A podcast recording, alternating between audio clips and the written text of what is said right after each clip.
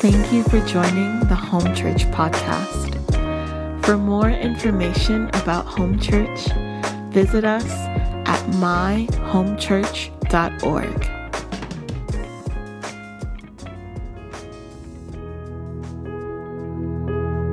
Thank you, Lord. Amen. Thank you, Jesus. Thank you for your love. Thank you that each and every one of us was met by love. I thank you, Lord, for what you are authoring faith for. I ask you, God, that in, in all of my weakness, God, that your strength would come forth. I thank you that you are gracious and compassionate, full of mercy, slow to anger, abounding in steadfast love. I thank you that you are Yahweh, Yahweh. So we look to you, Lord. We have confidence that you're in our midst because you are merciful and gracious. You are faithful. And I ask, God, that you would, you would come and you would speak. God, we desire your voice. We desire your voice to be authoritative today, God. God, we ask that it's your voice that leads us. We come around you, King Jesus, and we pray that you would speak. I pray that every word that needs to be shared is shared. And every word that needs to fall away would fall away. That you would draw hearts to yourself this morning. In Jesus' name we pray. Amen. Amen. Thank you, worship team. I love the worship team. Hallelujah. Thank you, Lord. Yeah, I'm, I'm just going to uh, step right into this because I just feel the Lord is uh, is speaking things that are on, on my heart, and and, and it's it's just that there's a, there's a faith already in this room for the love of God. Uh, Jesus is beautiful, as we sang, and there are, I want to know him in every a- aspect of, of who he is. I want to know him in his his mercy. I want to know him in his justice. I want to know him in all aspects, uh, but especially on my heart this morning. It, it's been something that God has been stirring the last few weeks on Sundays in our prayer room specifically, and that's the love of God. And and I, I, I want to just, I want to give language to I see what the Lord has been highlighting and, and doing in people's lives. And I just want to speak about being met by love this morning. Um, so I pray that your heart is open to that. uh, the love of God is one of those things where when you hear it, you can easily begin to kind of close off because it's like, that's the A B Cs of faith. And in some respects, it is foundational, but foundational doesn't mean that, that we, we grow from it. We actually just grow in deeper understanding of the love of God. Uh, Paul said that uh, God's love in Ephesians three, he says it, it knows no height, no length, no width. It's, it's limitless. It's boundless. The love of God is like a vast ocean of which we can never exhaust. We're just forever growing a new revelation of it. And Paul would also say in Ephesians three that the key to maturity in that, he says that we would be filled with the fullness of God, that that, that pathway to maturity is growing in the knowledge of God's love. You cannot mature without it. And so I, I just, I, I feel the Lord's bringing us. It's interesting, the last few weeks, based on everything that's been happening in the world, we've been crying out and responding to God's move uh, that we've seen in Asbury and whatnot. And I feel like, at least in part, one of the things, oh, it got me. One of the things that the Lord has been responding back to is just inviting us into his love. And I don't know if there's a greater power, a stronger force to revive a heart, to kill sin habits, to lead us into deeper pursuits and deeper sacrifice than when we are met by the radical love of God. Like, we do not outgrow this. We do not mature past this. Jesus says, with the same love that the Father has loved me, I love you. Abide in my love. Remain in my love. Stay in my love. Actually, we, we enter into a really, really dangerous place when we start to think that we need to outgrow that and move past that. So I want to uh, I want to just speak on the on the profound love of God. I want to take us in just a moment into a story that um, is a little bit different, but I pray that we'd be so stirred of how Jesus met a man and showed incredible love, and it changed his life. And I believe there's encounters this morning, as has already been stirred, uh, to to be refreshed by the love of God. If hearing that God loves you sounds kind of stale, kind of dry to that, I've heard that already. I pray that we would be filled with awe again, amazement again. In fact, that's the right response. I'm going to show you that first. Before we get in this story, I want to stir your heart that we should never grow cold or unexcited by the love of God. It should excite our hearts when we speak about this unfathomable, incalculable love. God, that you would help us to grasp it this morning. how deeply you love us. I promise you, it's the pathway to, you will give more to God. Things that you've tried so hard, things that leaders have tried to discipline you into, as important as that is, you will never be able to give. But when you encounter the love of God, we will find a man who no one needed to tell him what to respond with. He wanted to give this because he was met by love. So let's go to First John three.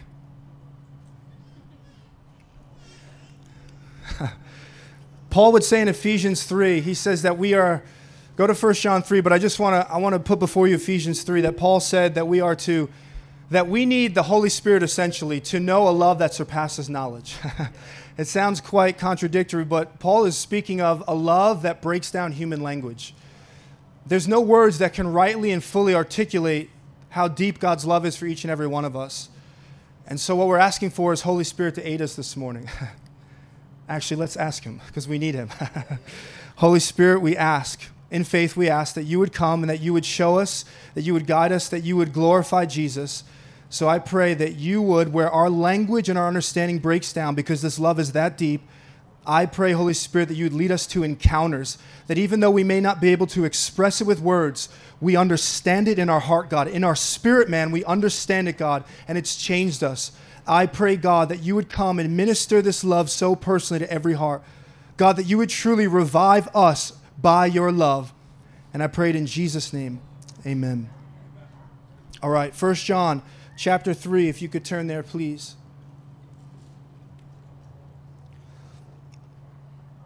I want to eventually get into, like I said, to a story in Luke, but I want to just share and, and, and set a stage to provoke us, not just with empty emotions, but emotions are a right response when we really are rooted in God's word.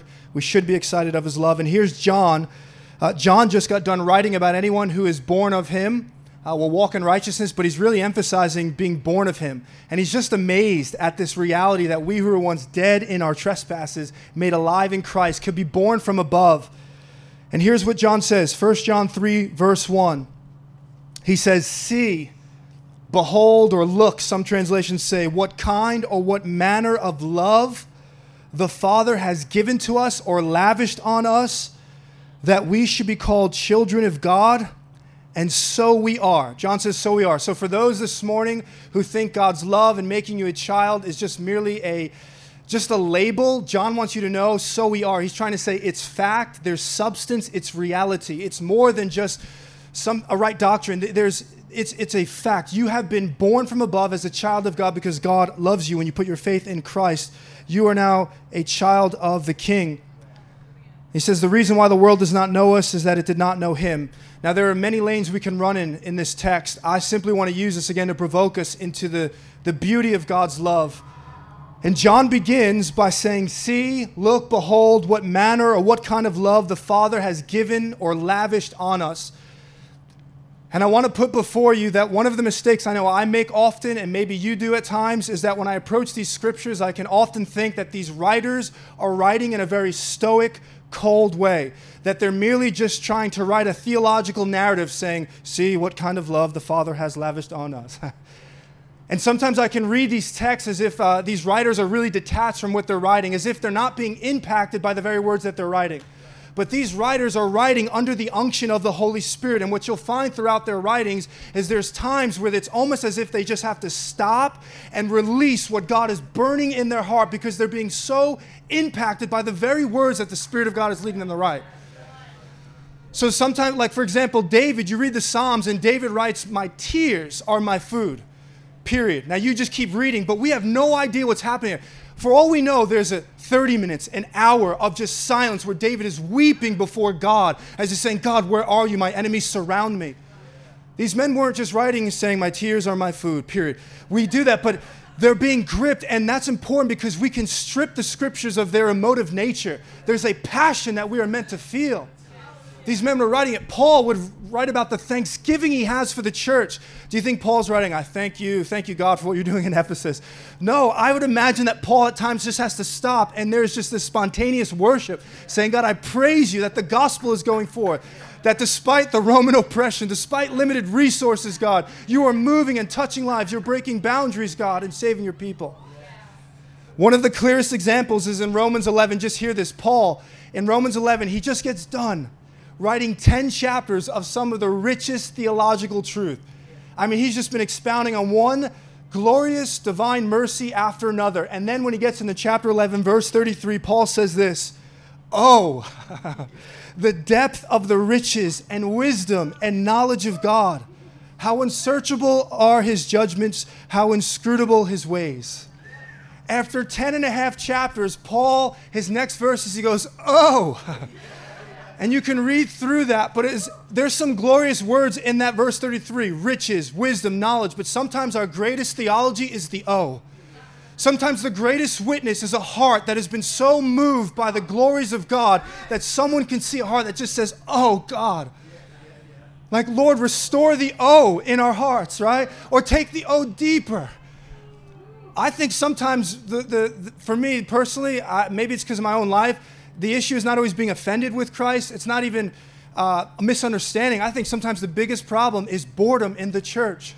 And I feel a particular passion to not distort something, but cre- but simply communicate the glories of God, the beauty of Christ that's found in the Scriptures.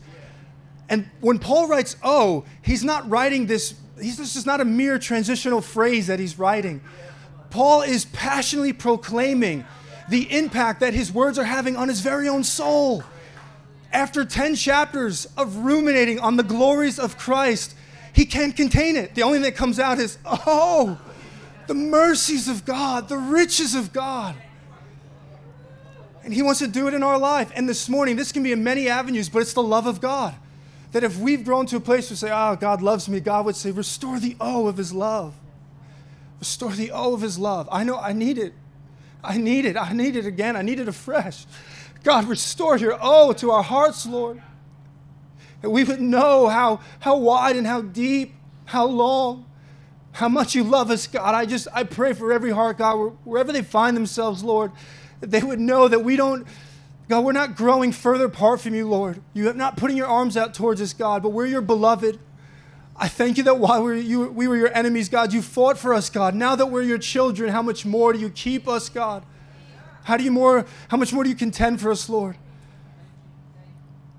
I pray your love, your love would touch us in Jesus' name. Charles Spurgeon, uh, I think he would say that it's appropriate at times to just say, oh.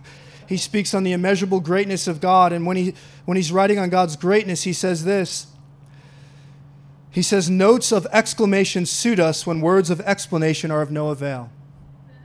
In other words, when words start breaking down and you can't properly explain what it is that you're beholding and meditating on, the only proper response is to praise, and that's okay. That's why worship, one of the reasons why worship is so powerful. Even though we're singing words, the heart, though, is really expressing something so much deeper. It's like, there's so much more I want to give to him, and sometimes just speaking it is not enough, but it's like there's so much emotion behind the love that we have for him. Spurgeon would go on to say, if we cannot measure, we can marvel. And though we may not calculate with accuracy, we can adore with fervency. The greatness of God is incalculable. That runs in every facet of God, but particularly the love of God this morning. We, may, I made it. I, I will fall so short of ever properly communicating it, but may we at least adore this morning.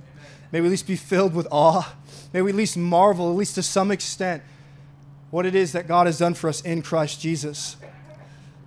Now, I say all that because that's how John is writing this first verse. When he writes, see, look, behold, what kind and what manner of love the Father has lavished on us. John's words are bursting forth from a heart that's being ignited by the revelation of God's love. It, it, it's as if John's, John's words virtually bristle with urgency and excitement. It's like he's saying, come quickly.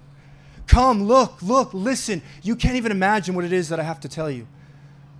Come, look, behold, meditate on the love that the Father has lavished on you. John's inviting us this morning to be stunned, to be excited, to be exhilarated, to be consumed, to be preoccupied.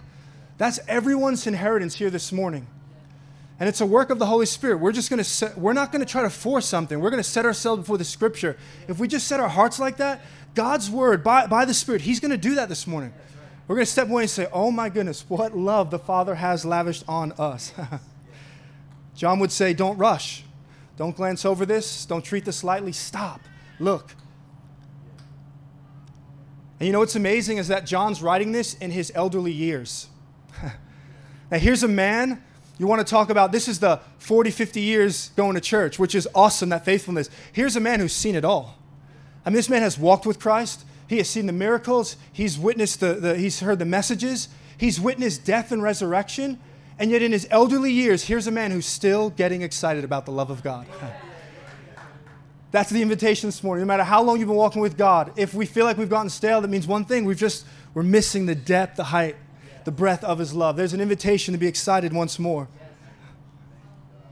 So God, restore the awe this morning, the intensity of awe and amazement. And to be clear, I think there's different expressions of that awe. Uh, to give you the two like ends of the spectrum, on one side, I think this morning the Lord can bring us to a place where it's pure ecstatic joy. Like you're just overwhelmed. But sometimes the O, when the Holy Spirit begins to reveal to you who the Lord is, sometimes the O is actually this painful realization that God is really this way. I've been operating with a different paradigm, and therefore I've been giving something out to others that is not in alignment with who my Father is. And that's equally as beautiful. Sometimes some of us will go, oh, this morning, because his love is so beautiful. Some will say, oh, God, I didn't know you were like this. I didn't know you were viewing me this way. And I was certainly not giving this out to those that are around me. My love was so limited. But this love is so different. And there's a whole gamut of O's in between that. The love of the Father that he's given to us, he's lavished on us. God's love is demonstrated, no doubt about it. It was shown, Romans five eight. But his love is not just shown, it's given. Love is given. God has infused and imparted his love into us by his own nature. That's what it means to be born of him. So when you and I love someone else with the love of God, it's not because we're merely uh, uh, imitating an external model. It's God's nature being lived through us. God wants to impart freshly his love this morning. And then the last thing on this, before we go into this story, is John writes, see what kind or what manner of love the Father has lavished. It's interesting. The word here is potipen, which literally can be defined as what country. In other words, what John is saying is, where does this love come from? It's otherworldly. The love of God is otherworldly. And why is it so important that we have to continually come back to God's love? Because we're operating in worldly love often. I don't mean sinful. Worldly can mean sinful. I just mean natural and limited. So if we don't keep God's love before us that is otherworldly, our natural default is to start engaging with God through worldly love, through limited expression, natural expression, and to give that love out to one another. That's why we have to keep coming back. Over time, we will just go back to what we're used to, which is worldly love. But his love, John says, what manner, what world does this love come from? It's the love of heaven coming into this earth. So here's, here's the challenging part is because it's otherworldly, Uh, here's what I think a proper presentation of God's love will do. Number one, it'll cause you to be overwhelmed in a good way. But number two, it'll cause you to be offended. If his love is truly otherworldly, then at some point, his love will always go to a place where we're saying, I'm right with you, God. And then all of a sudden we say, ah, that's where I draw the line for love. God goes right past that. And that's where we say, ooh, his ge- one of the things that offended the religious, and not just religious, just people, is the generosity of God. Some of the parables on God's generosity cause the deepest hatred by those around. What do you mean you give the same wages to the person that came at the very end, that to the one that's been laboring all day? God says, don't you know it's all a gift? So as we set our hearts, as John said this morning, we're going to set our hearts to behold the love of God, to look upon this otherworldly love, and we should not be caught off guard when at simultaneously we're being overwhelmed slash borderline offended. Amen. That's a good thing. So let's go to Luke nineteen.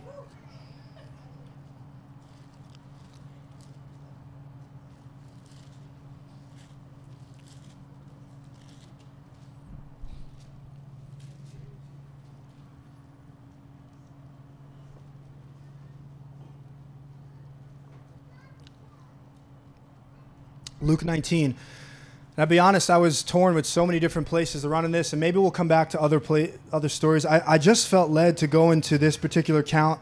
Uh, I've been reading this book called Jesus Through Middle Eastern Eyes. It's been life-changing. Uh, it's just approaching these, these scriptures with fresh eyes of understanding how the original culture was receiving this. And I tell you, you, there's just so much that you miss that adds such depth to these stories when you understand the little nuances and the details. Guys, if I could give you one, one bit of advice, when you read the scriptures, read it as if every word is hyperlinked. In other words, you know when you go in the computer and put your mouse over a word and there's a blurb that comes up? Every word is hyperlinked. Every word has such uh, intention. The writers, by the Holy Spirit, put these words in, and these clues are so important to what's going on. And then the other issue is that a lot of what's not written is not because it's not important, but it's just so assumed. The culture already knew these things, and we don't know that. We don't live in that culture. So as we study those things, these texts come alive, and there's such fresh life on it. So I want to look at a story uh, by the by the man by the name of Zacchaeus, a tax collector. And we're going to see how this man was met, met by love, and his, his life was changed. And then we're just going to pray for God to meet us that way this morning, all right? It's going to be beautiful. So is everyone there? Luke nineteen. Now I'm going to teach a little bit this morning. Journey with me, because each point is going to build and really add to, uh, to I feel like, where it starts to climax uh, midway through this. So here's what I want you to see, guys, is that to, in order to really appreciate this story, you actually have to go back to Luke eighteen, verse thirty-five. We're not reading all of it, but I just want you to see how verse thirty-five reads. It says, as he drew near to Jericho. Does everyone see that? Okay, now look at Luke nineteen, verse one, where we're going. It says he entered Jericho. The reason why that's important is because if you want to get full context, this we're meant to read that previous story in Luke eighteen, and this one as one continuous journey. He's, he's drawing near to Jericho, now he's entering Jericho. And one of the things that Luke will often do is he will stack two people or two concepts next to each other to accentuate one primary point. So for example, Mary and Martha. He could have just talked about Mary, but he brings Martha in there to really drive home the point of Mary. Luke's doing the same thing here. You can't fully appreciate the point he's making without understanding the full picture, which is the story before, which is where Jesus goes and heals a man who is blind. In other words, Jesus, in that situation, his love comes and touches someone who's been oppressed. But what makes this shift so radical is now Jesus is going to show that love, not to someone who's oppressed, but to an oppressor, to a tax collector. And what Luke wants us to see is the same love that Jesus gave to the oppressed is the same love that he gives to the oppressor. You can't appreciate how offensive this is until you understand that. His love is being extended to every single person. This is his justice. Oh, it's going to get really good. Because there's people that say, well, they were taken advantage, they were wrong, God, your love for them. But he says, yes, but his love is also for those that actually did wrong things. Because to a certain extent, we're all Zacchaeus. It's not because he's overlooking their sin. Actually, justice is possible because everything that the oppressed, the oppressors have done, he's taken on himself. That's why he can say you can walk free. Not because he's winking at their sin. He says, but I'm going to pay for everything you've done as well. It's radical love. Every single person, we can't appreciate The the offensiveness of this story, unless you got to think about someone in your life who you think is completely written off. You got to think about if someone in your life who culturally everyone hates, then you'll understand what Jesus is about to do. And everyone says, huh? You came to this man? Hallelujah. So here we go. Remember, journey with me. I'm, I'm going to teach through this, but it's going to be it's going to add to it. Verse one, it says, he, meaning Jesus, entered Jericho and was passing through. Okay, stop. This may be one of the more important details of this text, that Jesus was coming to Jericho but was just going to pass through. He was actually just going to go to Jerusalem. He was passing through. Why this is so important is because in Middle Eastern culture, the, the expectation is that when someone comes in, a guest, particularly someone of great prominence, which at this point many are believing he is the Messiah, what they would have expected is that he's going to stay the night there and that he they're going to be able to host him. So what Luke is trying to get us to know is that as he comes into this town, he's actually putting aside the, the desire for him to stay there for the night, and he's just going to pass through. And why that's important is many in the town then would have been deeply disappointed at this. In a, in a culture where hospitality is so important, it would have been one of the highest honors to house a guest like Jesus, particularly if you're believing he is the Messiah. The fact that he's saying, I'm sorry, I'm just passing through, would have been a great like shock to the heart. So that's the setup right here, is that Jesus is going through. Now here's verse two. Here we get our first character. It says, and behold, there was a man named Zacchaeus, and he was a chief tax collector, and he was rich. Now what Luke wants us to know is some really important things about who Zacchaeus is. Three things that are setting a stage for how deeply despised he is. Number one, he's a tax collector. Now, again, you probably have heard this, but just it's worth it so we're on the same page. Tax collectors were not just shrewd businessmen. It wasn't that they just made some extra bucks. They literally were part of severe injustices to their own people. A tax collector was of Jewish descent who worked for the Romans. So they worked for the oppressor. And they would carry out and enforce the Roman taxation laws on their own people. So these people are hated. If you don't pay back your taxes, you could lose your home, which happened. You could be imprisoned, or you could actually, in the severe cases, have execution. So these were not just shrewd businessmen. They were literally inflicting devastation on their own people, all while benefiting the enemy, which is Rome. Now, what this says is he's not only a tax collector, he's a chief tax collector, which means Zacchaeus literally is running this whole corrupt system over his town. And not only that, but he's rich, which means when tax collectors go to their people and tell them you got to pay your taxes, they could ask for any amount of money they want, and that difference would profit themselves. So what this is trying to say is, is that he was incredibly corrupt. He really jacked up the prices on his own people, and therefore he benefited greatly from it. So the whole setup is Jesus is passing through, and now there's this man who is as despised as you can get. If they had an opportunity, they will kill this man. That's the idea. All that to say, summarize it, tax collectors were viewed as unclean. Do you know that? Tax collectors are unclean. Now we say that's not just a disparaging label. That literally means you're excommunicated from society. You can't go in synagogues. You can't partake. What it's trying to show us is this man is completely cut off from society, from culture. And in many ways you could say rightfully so, but nevertheless, this man has been pushed aside for the way that he's treated his own people. Here's verse three. And he, meaning Zacchaeus, was seeking to see who Jesus was, but on account of the crowd, he could not because he was small in stature. Stop. Many times we read this as this is just saying that he was really tiny and couldn't look over the crowds. He was small, but the issue that he that Luke is wanting us to see is he's not only small, he's hated. For on account of the crowds, he could not see Jesus. In other words, anyone uh, who was welcomed in the community would simply say, please move over.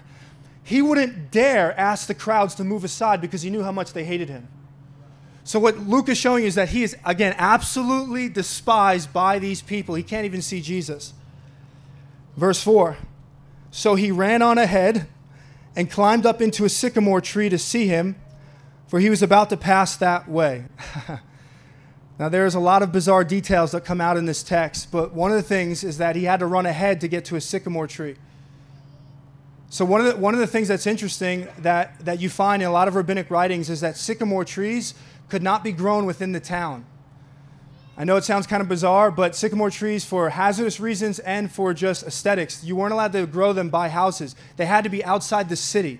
So why it's emphasizing he had to run ahead to get to a sycamore tree is because he had to go outside the town.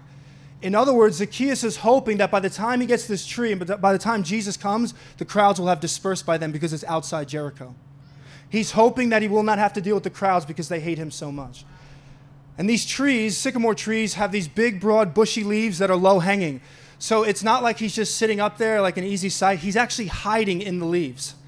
That's the picture. He runs ahead, out of sight, hiding, hoping that by the time Jesus gets there, the crowds that hate him will also be gone. But that's not the case. And now the stage is set. Here we go. Here's verse five. This is the climax of this. This is actually the most important verse where everything changes. And it says, when Jesus came to that place. Stop. What place? Where Zacchaeus is. You've got to see this, this whole picture unfolding. That means if Zacchaeus is outside the town, Jesus is coming to a place where he's already passed through Jericho. That means that any hope of Jesus staying is crushed now. They would have, along the way, as Jesus is walking, still begging, would you stay, would you stay? And he's saying, I've got to pass through. He's walking through. Now he's outside the city, and they're saying there's no chance that Jesus is going to stay. And what it says here, and we'll read it in just a moment, is that Zacchaeus is spotted. That means not just by Jesus, but by the crowds. And there's so much that's not said that would be the, the norm of how this scene would unfold. Many would believe this is not this like, oh, look, it's Zacchaeus up in the tree. This would have now been, the, the crowds in these days turned mob-like. And they have now found the man that they despise that has inflicted so much pain, and he cannot hide behind his office power anymore. And because they're in a crowd, they're actually hidden from saying insults and being found out. This would have most likely been a barrage of insults and curses at Zacchaeus. So this is the moment, Jesus walking with these crowds, they're leaving, they're already disappointed, and now they see this man that they hate, spotted in the tree, and the crowds be just get, begin to unleash on this man. One insult, one curse after another, and Jesus all the while is listening to all that's taking place. And he's sizing up the tension, and all of a sudden Jesus decides to intervene. And what they would have thought Jesus would say is they would have thought he would have joined in with them, and he would have joined in with the oppressed and said, Zacchaeus, you've been found. You cannot hide anymore. You're a traitor to God. You're a traitor to your own people. You've robbed from your people. Come down off that tree, repent, go back to Jerusalem, adhere to the purification laws, then come back to Jericho, adhere to the law, and if you do those things, when I come back, I will congratulate you. That's what they would have expected to have heard. But let's see how Jesus actually cries out to him. Verse five, it says, and when Jesus came to the place, he looked up and said to him, Zacchaeus, hurry and come down, for I must stay at your house today. We can't understand the fullness of how, how impactful this is. He's, the whole trip he's saying, I'm not staying. I'm not staying. I'm not staying. Now he's leaving the town and they're saying he's definitely not staying. And then Jesus stops and says, actually, I will stay, and I'll stay at that man's house. And the crowds cannot believe this. Him, this unclean man, this is where you will stay? The love of God. You could just cut the chains and say, this is where I'm going to go. After saying, I will not stay, Jesus says, I will, and this is the man that I'm going to stay. Zacchaeus, in the midst of all of his pain, brokenness, hiding, shame, sin, he's met by love. In the midst of that season, that's where Jesus meets him right there. And everything's going to change for his life. It's the same thing that the Lord has done in our life. He meets us right there. And what makes this even more profound is that you never ask someone to stay in their house in this type of culture. You have to be invited in. It's all grace here. He's saying, I'm Zacchaeus, I'm inviting myself into your house. Will you receive this? This is a picture of salvation, guys. Jesus comes into our sin, comes into our sin. comes into our brokenness, comes into our, our lives that have so caused pain to other people. And Jesus comes in and says, I want to come into your life. Will you receive me into your life? And I don't mean this cliche in my heart, but will you yield your life to me? And they can't believe it, that Jesus will come after this man. Zacchaeus is met by love. Look at verse six. So Zacchaeus, it says, so he hurried and came down and received him joyfully. Which by Luke's standard, anytime something is lost and found and there's joy, it's a picture of salvation.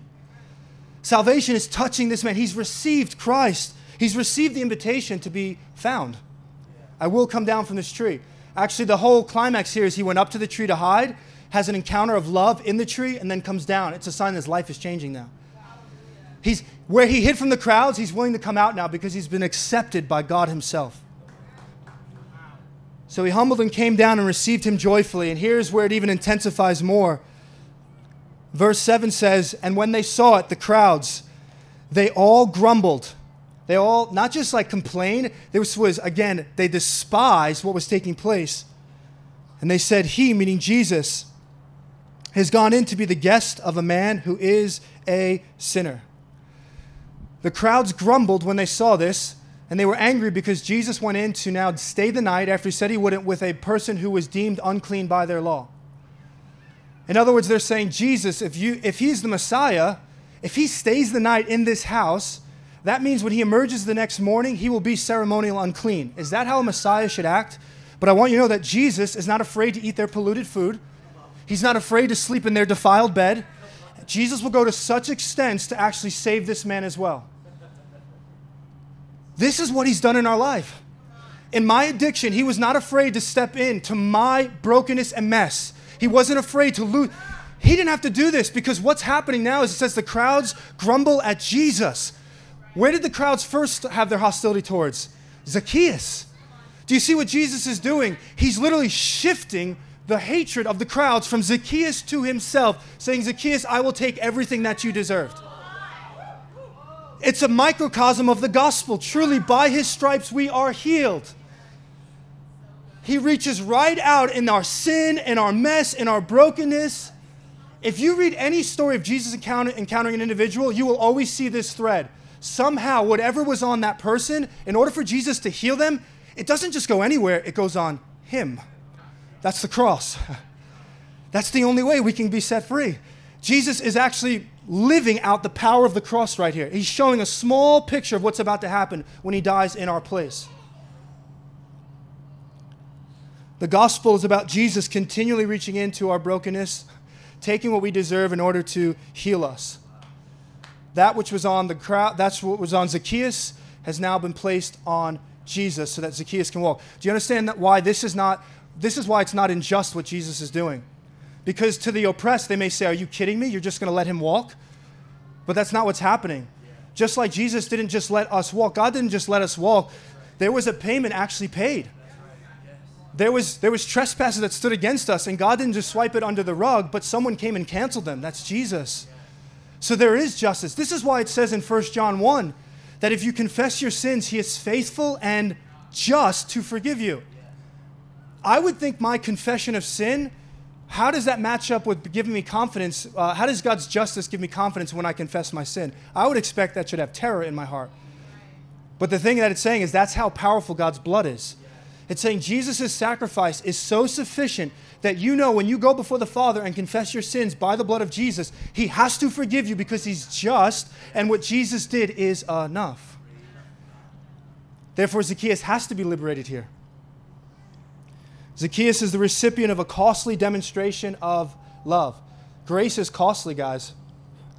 Every time Jesus is going around setting people free, again, it's under the understanding that he's paid for everything that he's doing. Hallelujah. Oh, what manner of love the Father has lavished on us, that we would see ourselves like Zacchaeus. Verse eight.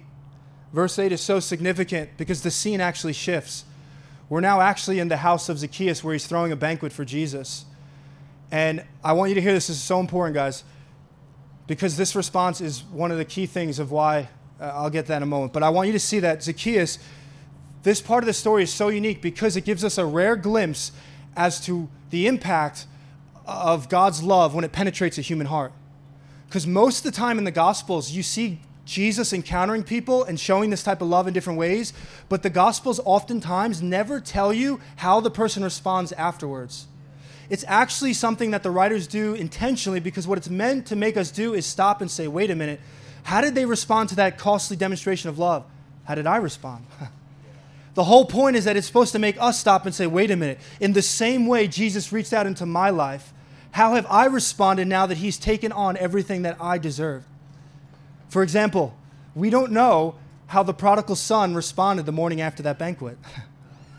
We don't know. Well, but that's that's intentional. It's meant to say, wait a minute, he squandered everything, came back and received everything back. Did he go and hug the Father in the morning? Did he live his life for the Father? What it's meant to do is, wait, what did we do since we were the prodigal son?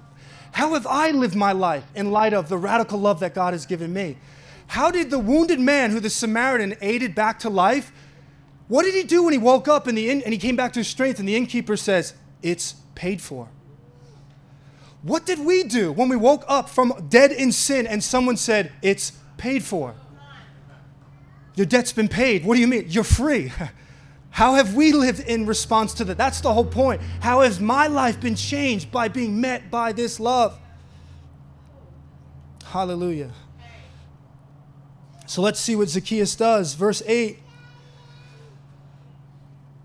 It says, and Zacchaeus stood and said to the Lord, behold, Lord, the half of my goods I give to the poor, and if I've defrauded anyone of anything, I restore it fourfold. You guys, here's one of the things that is so beautiful. No one told Zacchaeus to do this. No one's at this banquet. I was thinking of it this way. There's no radical love ministry at this banquet that comes up to Zacchaeus and says, hey, I want to just explain what just happened. You were just met by radical love. Here's a copy of the Ten Commandments. Go through it, reform your life, and live by it. I'm not downplaying the role of discipleship by any means, but I just want you to see what happens when a love, when a heart is touched by the love of God. No one has to tell Zacchaeus this is what you have to do. He wants to do this when he realizes what God has done in his life. There are things in my life and in your life that as much as we aid one another and help each other grow, I will never be able to get you to do, and you'll never be able to get me to do. But when we encounter in fresh ways the love of God, like we will this morning, in deep ways, you will find areas that you said, I wanted to go deeper in this. I wanted to give more. God's love will do that. And actually, here's what's so amazing is that what did, what kind of love did Zacchaeus show? He was literally giving away money now. That's costly love. Why would Zacchaeus show costly love? Because that's what was shown to him. He's literally imitating and modeling the very own love that Jesus showed to him. Jesus' own act of love becomes this standard for Zacchaeus. That's why my heart, as so many others, is to point us to Jesus. We love one another, but I want you to encounter Jesus' love, because when you encounter that, that's going to become your standard and your model. Guys, this is this is so important for all of us, with kids, just anyone in our life, leaders, to the the acts of love that we show will deeply uh, uh, disciple them into the type of love that they're showing to others. As Zacchaeus is met by this love, this becomes the standard for him. And again, to the justice of God here, if we say, I can't believe God would let Zacchaeus go, if we start to co- understand this, not only it's because Jesus paid for the price, but think about this. What is Zacchaeus doing now with his money? He's giving it back. Jesus, the whole time, had the crowds in his heart as well. And he said, if I heal the heart of your oppressor, you'll be blessed as well. There's not a single person that Jesus is not thinking about. His heart is for everyone here. And now the very man that used to extract money from them in, in, in illegal ways, now he's blessing them. All through encounters with God's love. Hallelujah. And then verse nine and ten. Here's Jesus' final words. I could have the worship team come on up. We're going to close here. It says, and Jesus said to him in this house, in front of everyone, he said, today salvation has come to this house. Now it's writing, actually, something has already happened. So if salvation has been brought, someone has to bring it. That's Jesus. Salvation has come to this house. He says, since he also is a son of Abraham. Remember what I said, a tax collector was excommunicated from society. What's Jesus doing? He's restoring him. He's restoring his status. He says, you belong to this family as well. Guys, I don't I don't even know the proper context. This would be like the local drug dealer here, whose hands have actually led to the death of many people.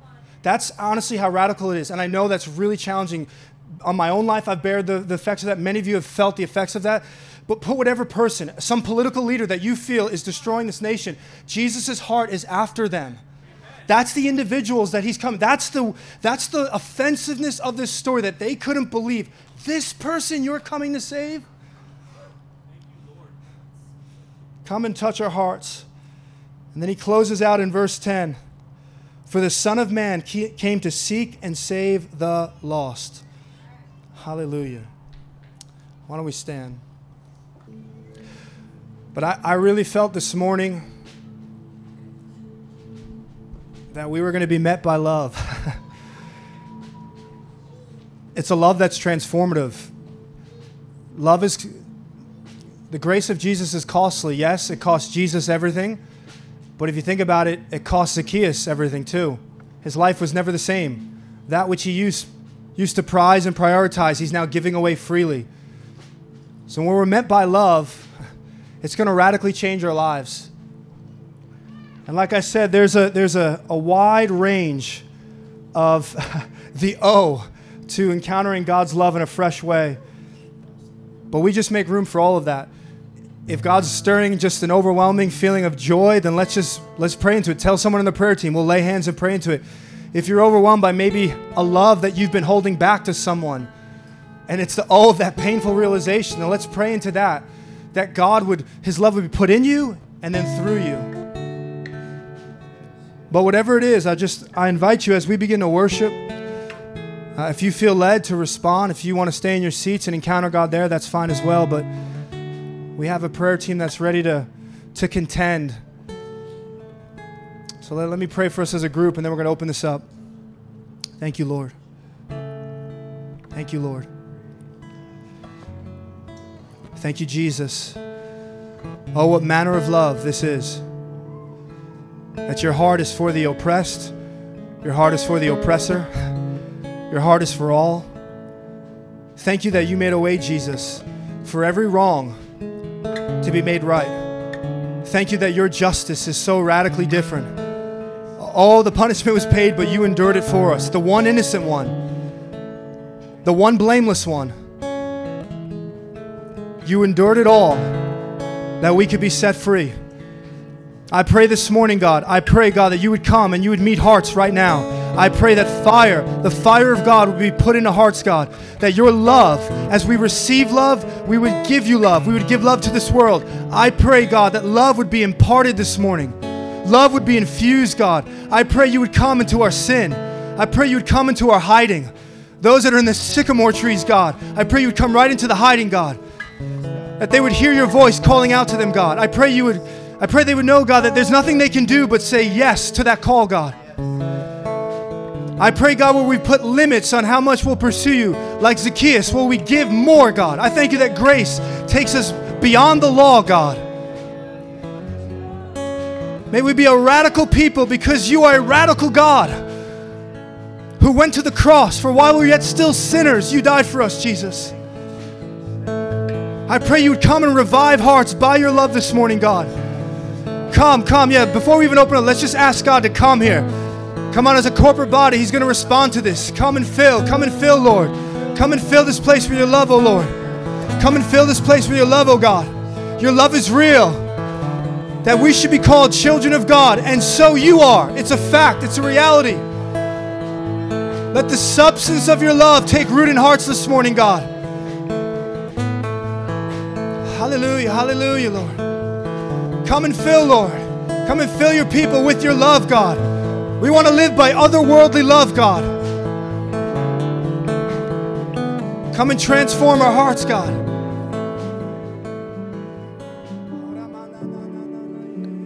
We're so happy you could join us on the Home Church Podcast.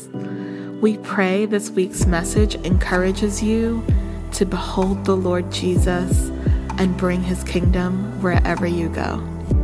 You can visit us online at my home church dot org, subscribe to our YouTube channel, or follow us on social media.